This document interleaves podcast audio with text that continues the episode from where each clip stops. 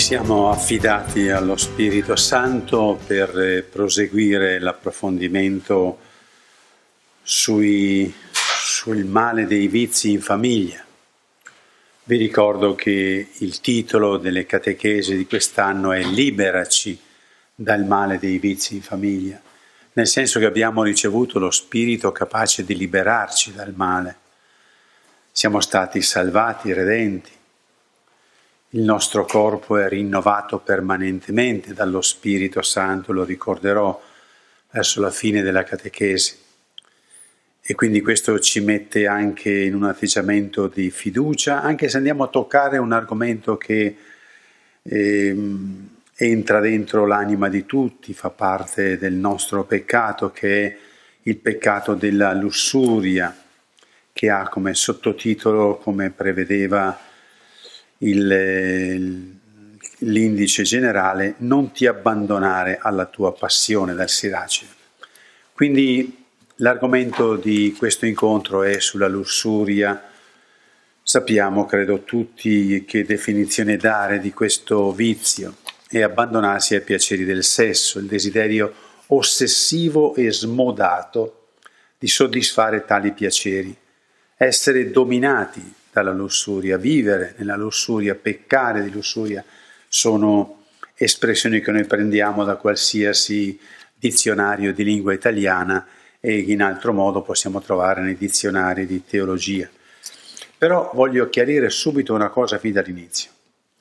Parlare del vizio capitale della lussuria non vuol dire colpevolizzare la sessualità. Purtroppo siamo così, non so come dire, così impostati che solo accennare ai peccati che si possono fare nella sessualità da pensare immediatamente che la sessualità è legata a peccato. Sappiamo che in una certa mentalità nel passato c'era questa coincidenza tra sessualità e peccato. Questo, in questo incontro, parlando di lussuria, non vogliamo assolutamente, anzi vogliamo prevenire chiunque voglia pensare che sessualità coincida con peccato e tantomeno che il piacere legato alla sessualità sia peccato. Perché anche questo sarebbe sbagliato. Non è che Dio ha legato il piacere a una cosa peccaminosa, quasi da tirarci nella trappola. Il piacere come tale è una cosa positiva. La sessualità è buona in sé perché creata da Dio. Nella Bibbia, nel primo capitolo della Genesi, si legge Dio creò l'uomo a sua immagine, a immagine di Dio lo creò, maschio e femmina li creò. E poi segue, Dio li benedisse e disse loro, siate fecondi, moltiplicatevi, riempite la terra. E Dio vide quanto aveva fatto ed ecco era cosa molto buona, molto bella. È cosa molto buona la sessualità, compreso il piacere che da essa ne deriva. Purtroppo, qui è il male, ciò che era e che è molto buono è stato deviato e storpiato. L'uomo più si allontana da Dio, più si crea degli idoli, così finisce per, per cadere dentro la debolezza della carne senza che siano finalizzate a quello scopo per cui Dio l'aveva volute. Oggi in questo contesto culturale capite bene che parlare di sessualità è come parlare di qualche cosa che inibisce la libertà assoluta delle persone. Dire che ci sono dei limiti nella sessualità significa dire che non, non siamo più liberi, con tutte le conseguenze che ne derivano, anche perché siamo continuamente stimolati da immagini erotiche, da una visione del corpo come oggetto di piacere da esibire in tutti i modi. È proprio questa la libertà o c'è qualcosa che si nasconde sotto, che coinvolge il corpo, perverte la mente, distorce quello che è lo sguardo di Dio sul maschile e sul femminile, quando dice che è cosa molto buona.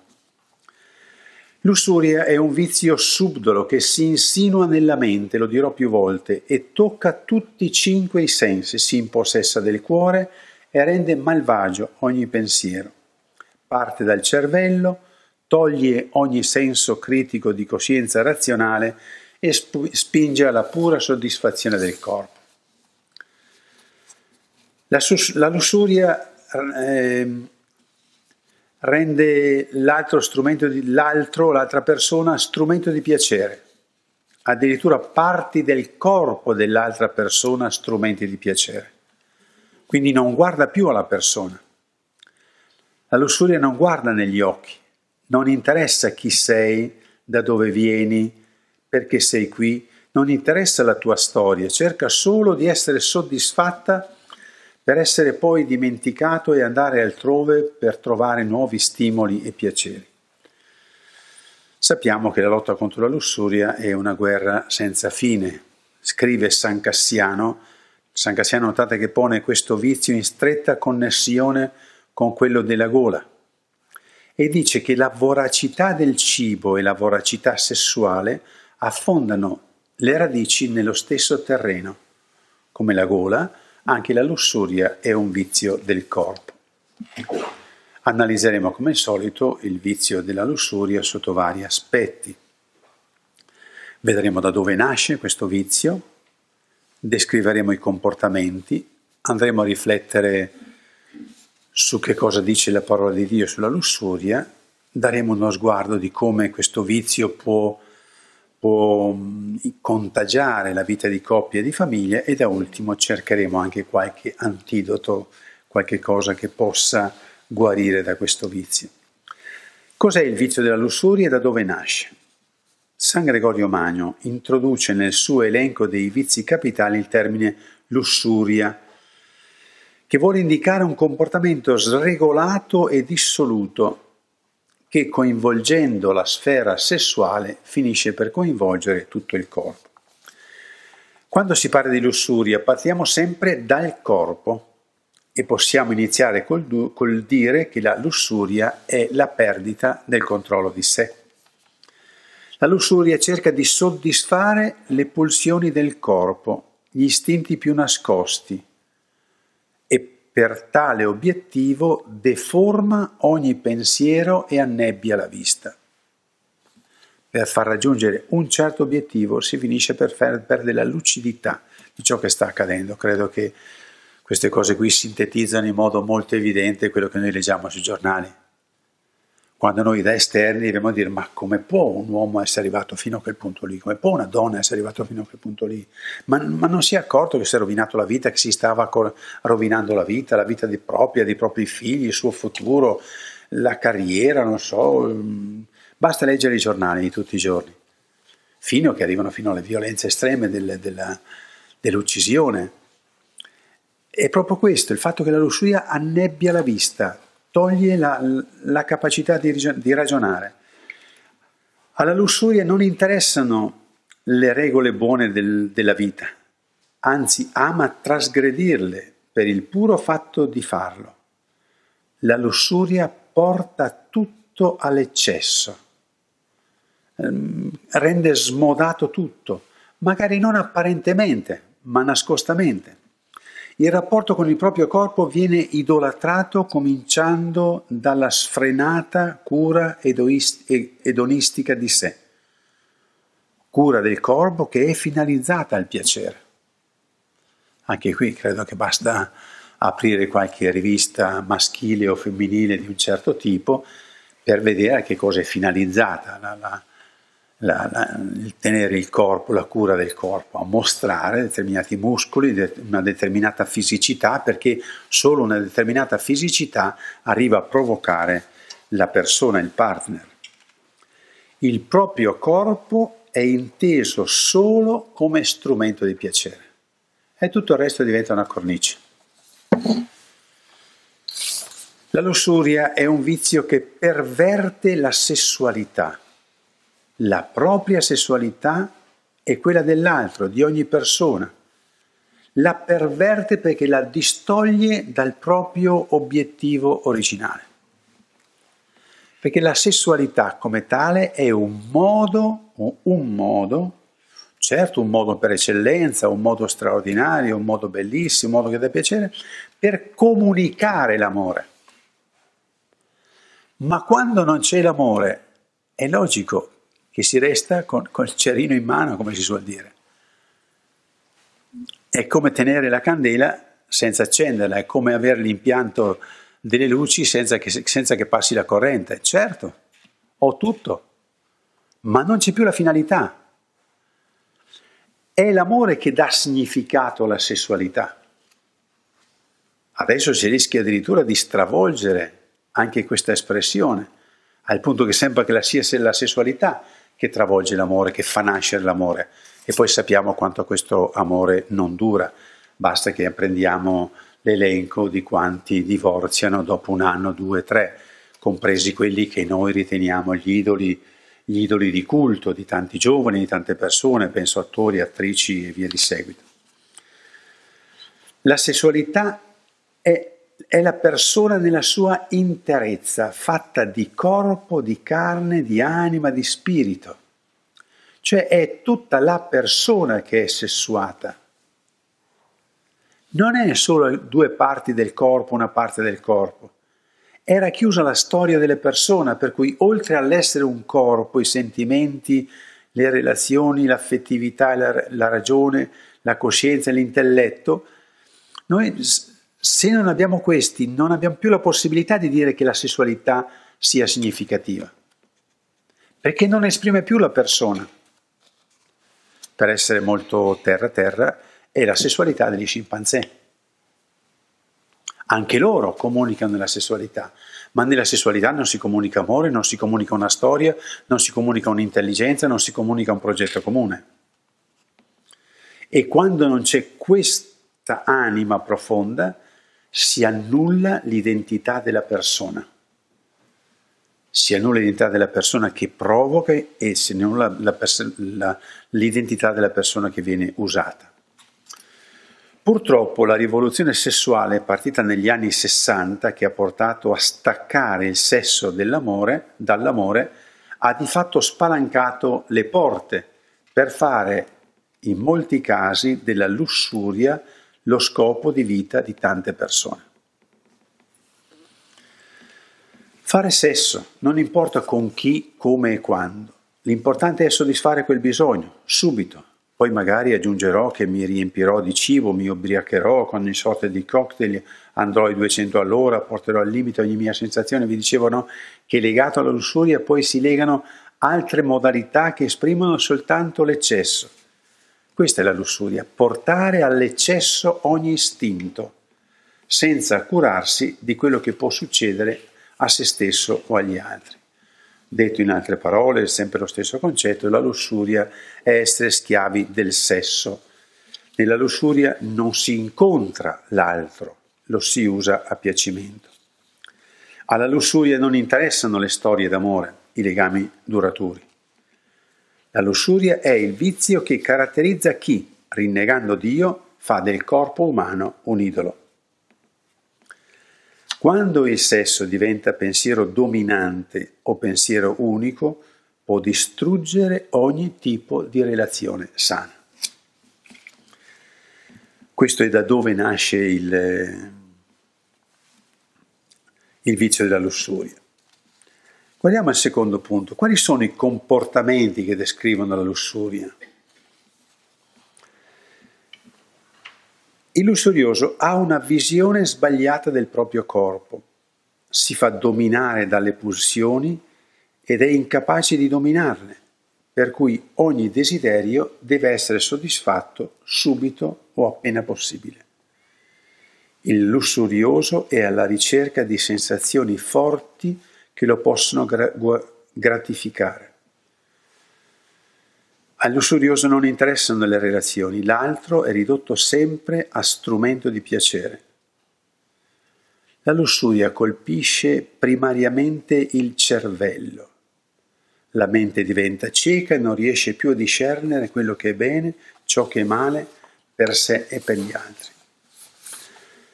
Si può affermare con tranquillità che l'organo della lussuria è il cervello, è la testa che viene portata via. Platone diceva che nella lussuria si ha una sorta di impazzimento culturale, che è una follia mentale del corpo. Sappiamo di lussuriosi che si vantano di non innamorarsi mai, perché preferiscono collezionare trofei da esporre a chi vuol sapere queste avventure. E credo che anche voi, parlando in qualche contesto, abbiate sentito come persone adulte o giovani anche oggi vanno vantandosi nei loro incontri delle varie possibilità che hanno avuto di fare questo e quello, con questo o con quello. Nella lussuria si ha uno svuotamento culturale e morale. Il lussurioso è la ricerca ossessiva del piacere sessuale sempre slegato dalla dimensione di dono, di reciprocità, di amore, diventando malattia cronica che porta a provare esperienze che sottomettono l'altro e ne violentano la dignità di essere umano. Pensate a certe vite, da libertino, magari fatte negli anni della gioventù, come possono poi riflettersi sulla vita matrimoniale che si, costru- che si vuole costruire quando abbiamo alle spalle 10-20 anni di vita vissuta alla ricerca solamente del piacere, come potrà uno fermarsi e dire adesso questo è l'uomo della mia vita, questa è la donna della mia vita? Da qui si capisce che il matrimonio è una vocazione, come dire, una chiamata, si costruisce nel tempo. Il matrimonio non è andare ad abitare con una persona e non è nemmeno essere fedeli ad un unico sposo, un'unica sposa. Il matrimonio è qualcosa che si prepara nel tempo e nel tempo una persona raggiunge nella vita di coppia la capacità di dire sempre di più l'amore anche attraverso la sessualità, che certamente è dono di Dio, è positiva, va vissuta. Pensate a certe vite appunto di, di giovani, mi vengono in mente certi certi romanzi che circolano, o romanzi o libri che voi potete vedere nelle, nelle, negli autogrill, auto, sui grill delle autostrade, dove vedi che presentano la, la, la, vita, la vita affettiva vissuta come una libertà assoluta di tipo sessuale. Quindi possiamo definire la lussuria come una menzogna e un'illusione. Pensate che anche Freud, anche per lui, la perversione è una malattia che rende tristi e infelici.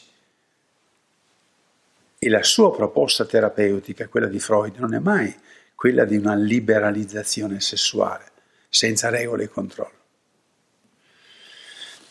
Il lussurioso si trova schiavo delle proprie pulsioni che deve continuamente soddisfare.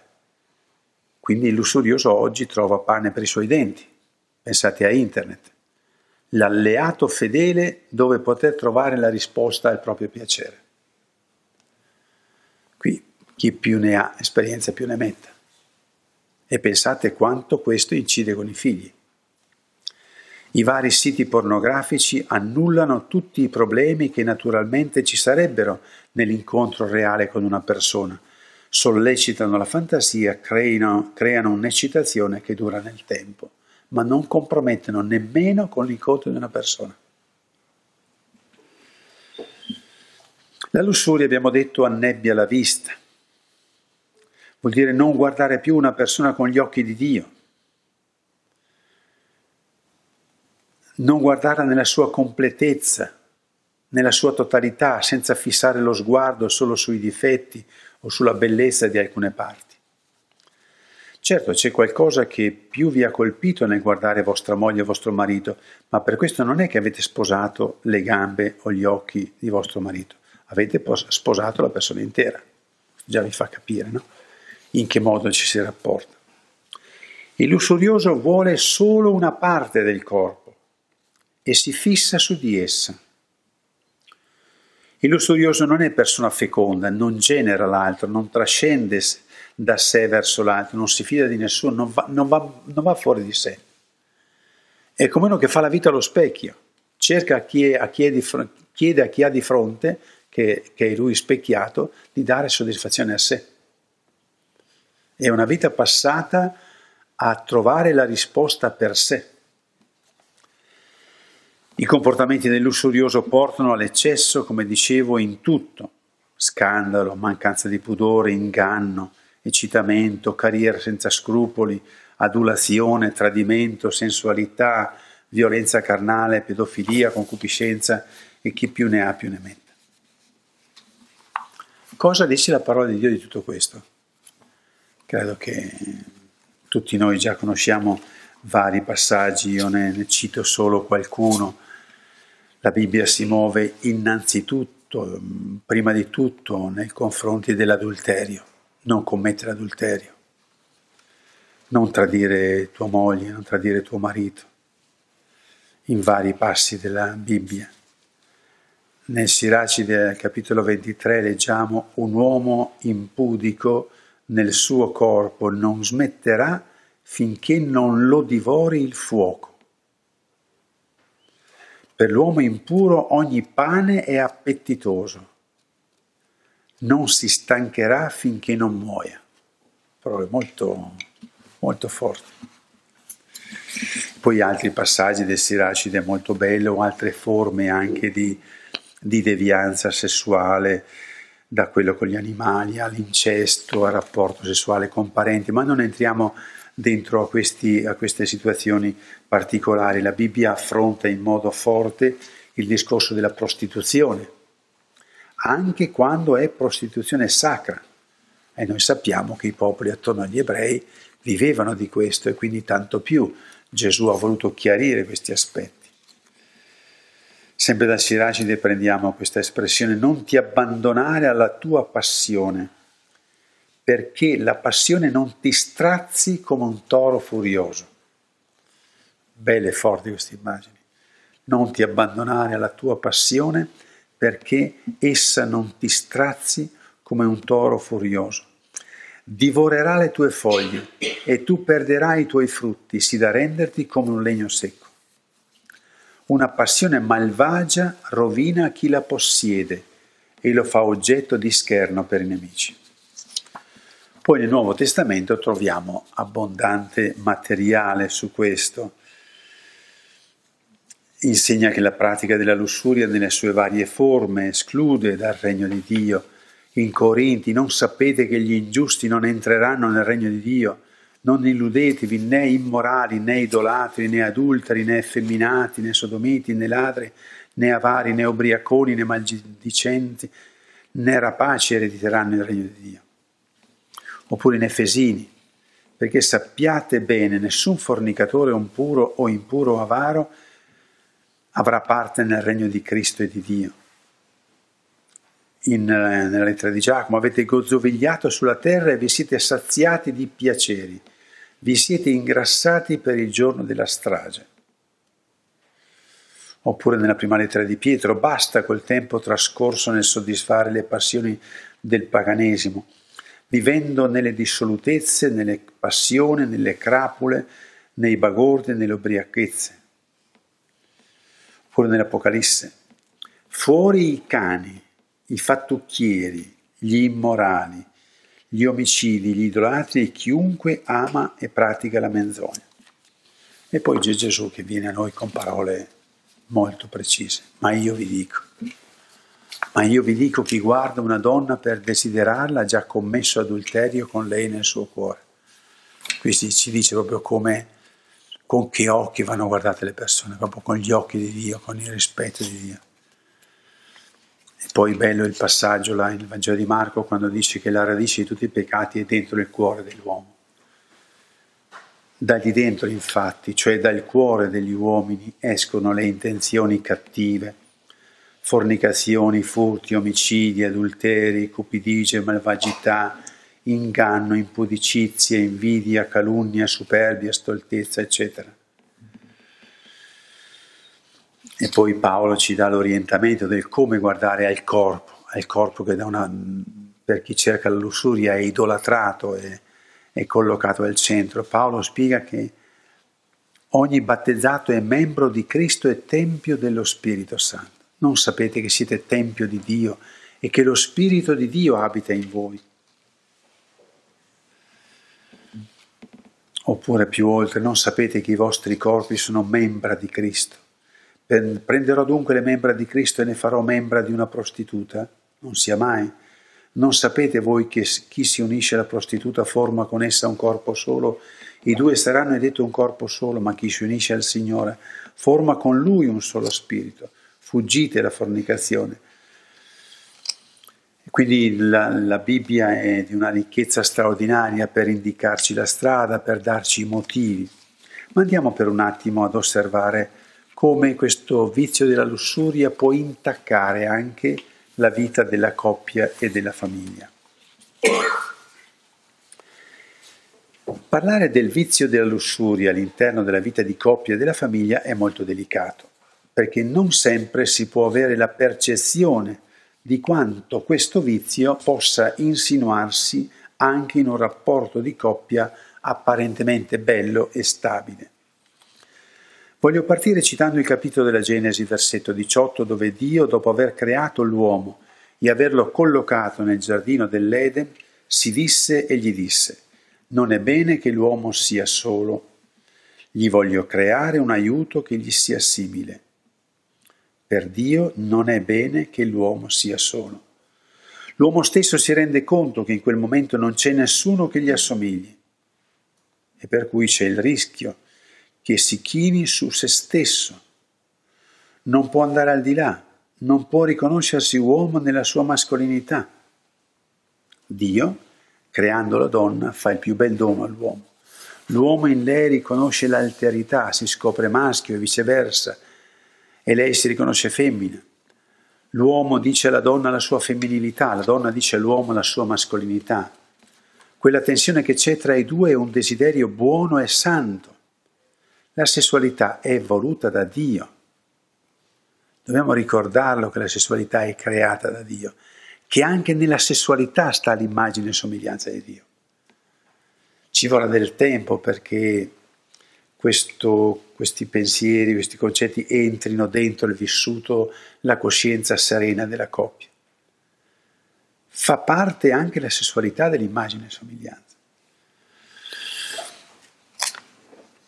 È voluto da Dio, Dio li benedisse e disse siate fecondi e moltiplicatevi. Il desiderio sessuale è santo, è un invito a un cammino verso la comunione. Il piacere sessuale è un fenomeno complesso che non riguarda solo la genitalità, ma la persona intera. Esso è l'epifania del dono di sé all'altro. Epifania vuol dire la manifestazione, il modo con cui io voglio dare tutto di me a te. In questo senso c'è l'immagine e somiglianza di Dio. Il mio corpo per tentare attraverso il mio corpo di dire che io sono disposto a perdere tutto per te. Queste sono le nozze.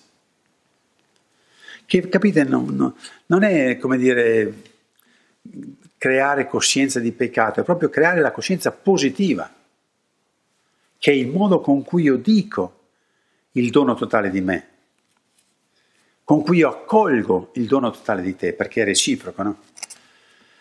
È il coronamento dell'unione, come tale è iscritto nella storia d'amore di un uomo e di una donna.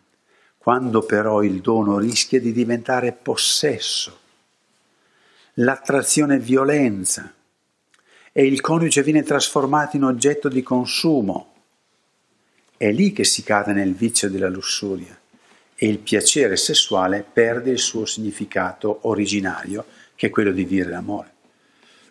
Quindi possiamo dire che l'amore è il criterio più vero della sessualità. Più vero sia nel darlo che nel vivere la sessualità, sia nel dare il corpo che accoglierlo. Perché io non posso dire ti amo senza darti mai il corpo. Perché devo dirlo nel segno. Io non posso dire ti amo senza mai accoglierti. Perché il criterio dell'amore ovviamente deve essere l'amore vero. E la verifica dell'amore dove si fa? La verifica dell'amore fatto a letto si fa durante la giornata, si fa nella settimana, si fa nel vedere come la persona è donata e disponibile l'uno all'altro. Al di là di questo diventa lussuria, diventa il vizio.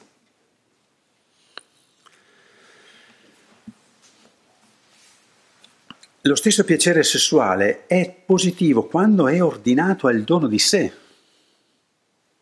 anche quando il piacere sessuale stesso è far sì che l'altro possa godere del piacere sessuale. Nella relazione dei due coniugi la lussuria è in agguato, è sempre aperto alla vita. Nella relazione dei due coniugi la lussuria può essere ciò che va a minare quello che è il dono più grande, che è il dono del corpo per amore fatto l'uno all'altro. E questo accade quando non si è attenti ad incontrare l'altro nella differenza. Incontrare l'altro nella differenza, non solo a letto, ma anche fuori incontrarlo nella differenza quando, si, quando non si ha l'attenzione all'altro e all'altra come persona, non si coltiva la bellezza straordinaria di ogni gesto, il gusto dei baci, l'odore del corpo, lo sguardo, la voce, la tenerezza delle carezze. Nel rapporto vero, il piacere sessuale richiede di saper coltivare anche il gusto dell'attesa, mentre la lussuria rischia di volere subito è tutto. Il rapporto vero rispetta per esempio i tempi biologici della donna, così che l'uomo possa capire la bellezza che Dio ha iscritto in lei. Ma accanto a questa dimensione che riguarda la coppia c'è tutto il discorso relativo alla, alla sessualità nei figli, educarli alla bellezza, alla bellezza dell'altro, dell'altra, i maschi alla bellezza della femmina, senza educarli alla femmina come oggetto di piacere, mettendo in risalto la totalità della bellezza. Quando un ragazzo, capite, a 18 anni, a 20 anni va bene con tutta la sua forza distinto, è capace solo di vedere talune parti del corpo e non è mai capace di vedere che l'intelligenza di una donna, di quella ragazza, ha comunque dell'originalità sarà un uomo che con la donna farà solo sesso, non sarà capace di fare altre cose, di impiantare un'azienda, perché non è capace di sposare un'intelligenza. Quindi educare i figli a saper guardare alla totalità della persona dell'altro sesso. Intelligenza, volontà, affettività, sensibilità, modalità di porre i segni e porre segni in positivo, in modo da educare al rispetto, all'amore dell'altra, dell'altra persona del sesso contrario. Così pure nelle persone che appartengono al sesso del papà e della mamma, educarli alla, all'originalità del proprio sesso, alla bellezza del proprio sesso, a tutto quello che è legato al proprio sesso e non solo alla realtà genitale. Accanto a questo discorso per i figli andrebbe fatto l'altro dell'uso del, del, di internet, dell'uso del cellulare è vedere se, se questi diventano strumenti per guardare e per essere contagiati dal, dal, corpo come oggetto e non più le persone. Adesso con facilità si vede per esempio che giovani o, o amanti mettono su, su, YouTube o mettono sul, su Facebook eh, foto che hanno che hanno carpito no? di lei che faceva questo, di lui che faceva quell'altro con quest'altra, capite che la persona non è più niente. Ma noi abbiamo educato al rispetto, alla bellezza della persona.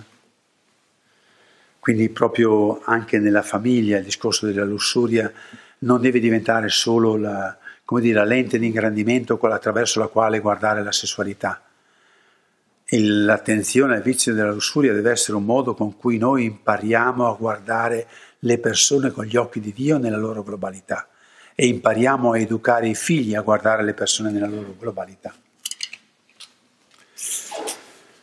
Ultimo punto, cura o antidoti sul vizio della lussuria. La lussuria va smascherata per quello che è. Non si può, come è facile, far finta di niente. È sbagliato pensare che non ci appartiene e che non è un nostro problema. Per combattere la lussuria bisogna avere una coscienza personale che aiuta a discernere ciò che è bene da ciò che è male per noi, per le persone che ci stanno accanto. Un'attenzione che ci aiuti a, a verificare bene se siamo alla ricerca di noi stessi o siamo alla ricerca di essere dono per l'altro. Le stimolazioni che riceviamo tutti devono pertanto essere filtrate, purificate. Qui ci aiuta la preghiera e il digiuno, Sant'Antonio nei suoi sermoni diceva che sono le ottime armi per scacciare questo vizio, preghiera e digiuno. È necessario anche il sacramento della riconciliazione, che è uno strumento nella quale riprendiamo coscienza della nostra identità più profonda, del significato del nostro corpo. Quando si riconosce l'amore misericordioso di Dio, si riconoscono i propri limiti e si affinano le armi per combattere ogni sorta di vizio, compresa la lussuria. Essendo la lussuria una forma di dipendenza, come ho spiegato, ci vuole molto esercizio di pazienza e di riflessione per cercare di essere in contatto con se stessi nel più profondo, cercando di riconoscere i pensieri velenosi che abbiamo dentro di noi, imparando ad ignorarli, valutare se si è capaci di avvertire che si sta sbagliando, riconoscere un comportamento sbagliato, anche se è un piccolo comportamento, un inizio, perché tutti facciamo presto a dire ma il tal comportamento è sbagliato, ma siamo capaci di riconoscere che che prima di quel decimo gradino c'era il primo gradino? Tutti vediamo che al primo piano c'è il peccato, ma riconosci che il primo gradino è il primo gradino verso il peccato. Quello è un atto intelligente. Mentre sappiamo più identificare i peccati globalmente che identificare le nostre mosse, i nostri modi di pensare, di scegliere, eccetera, di guardare che sono le vie che introducono al peccato.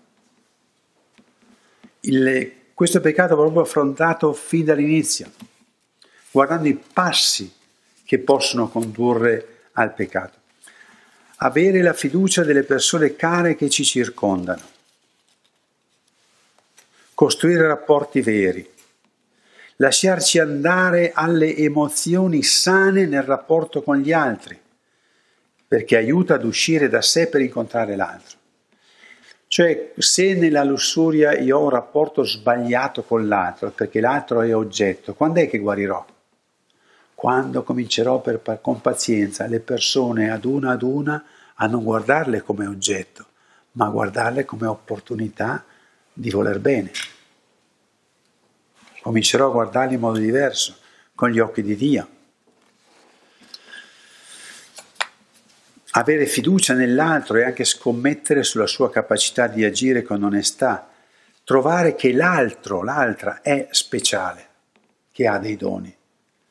Se noi vediamo dei riflessi di Dio nelle persone, eh, scoprendone la bontà, la bellezza, tutto quello che volete, noi siamo aiutati a raddrizzare la nostra sessualità. Questo vuol dire sentirsi parte di un progetto più grande che sorpassi i nostri limiti, non è solo questione di trovare, di trovare una, un equilibrio nella nostra vita personale, è sapere che come persone, come singole persone apparteniamo a un progetto più grande, di annunciare che Gesù è in mezzo a noi, che Gesù libera, che Gesù salva, che Gesù vuole incontrare tutti, non è solo questione faccio meno peccati contro la sessualità. Capite? Questo non salva nessuno. Sì, forse salva quella persona lì, ma non, non è questione di, di faccio meno peccati, è questione di come so che vivendo in un certo modo, guardando le persone in un certo modo, amando in un certo modo, non solo vivo bene la mia sessualità, ma appartengo ad un progetto più grande che sorpassi i nostri limiti. Riconoscere la finitezza, il limite del nostro corpo ci abitua alla trascendenza, a guardare oltre, non solo guardare oltre nelle persone, ma anche guardare oltre il nostro tempo. L'invito di San Cassiano è quello di fare attenzione a nutrire bene lo spirito, no, dello spirito nostro. Nutrire lo spirito mediante la preghiera, la meditazione della parola di Dio, l'esercizio della carità. Cioè, molto spesso vedo anche nel confessare su queste cose qui, no? E faccio il peccato contro la castità, eccetera, contro la purezza, eh, ma adesso cercherò di... No, non, se la, la, tua, la, tua, azione è finalizzata lì, finirai per frustrare le tue energie. Certo, sì, va tenuto presente questo, ma come si, come si, si, si solleva?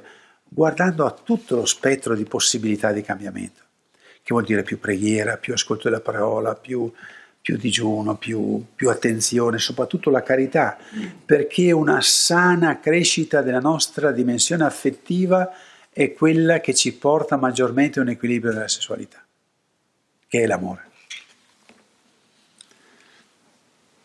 Santa Teresa d'Avila diceva preghiera e peccato non possono stare insieme. L'anima o lascerà l'uno o lascerà l'altro. Per custodire il corpo e l'anima ci vuole un'adeguata alimentazione, quindi attenzione alle letture, ai giornali che si leggono, ai romanzi poco, poco seri, attenzione alle immagini, penso a certi programmi televisivi, evitare ambienti dove si nutrono fantasie e immaginazioni.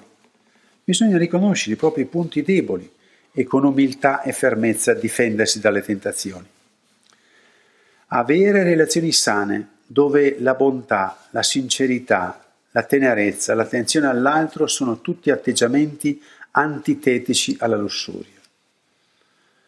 L'uomo e la donna devono controllare le proprie pulsioni e costruire le fondamenta della casa intesa come la loro relazione destinata a durare nel tempo.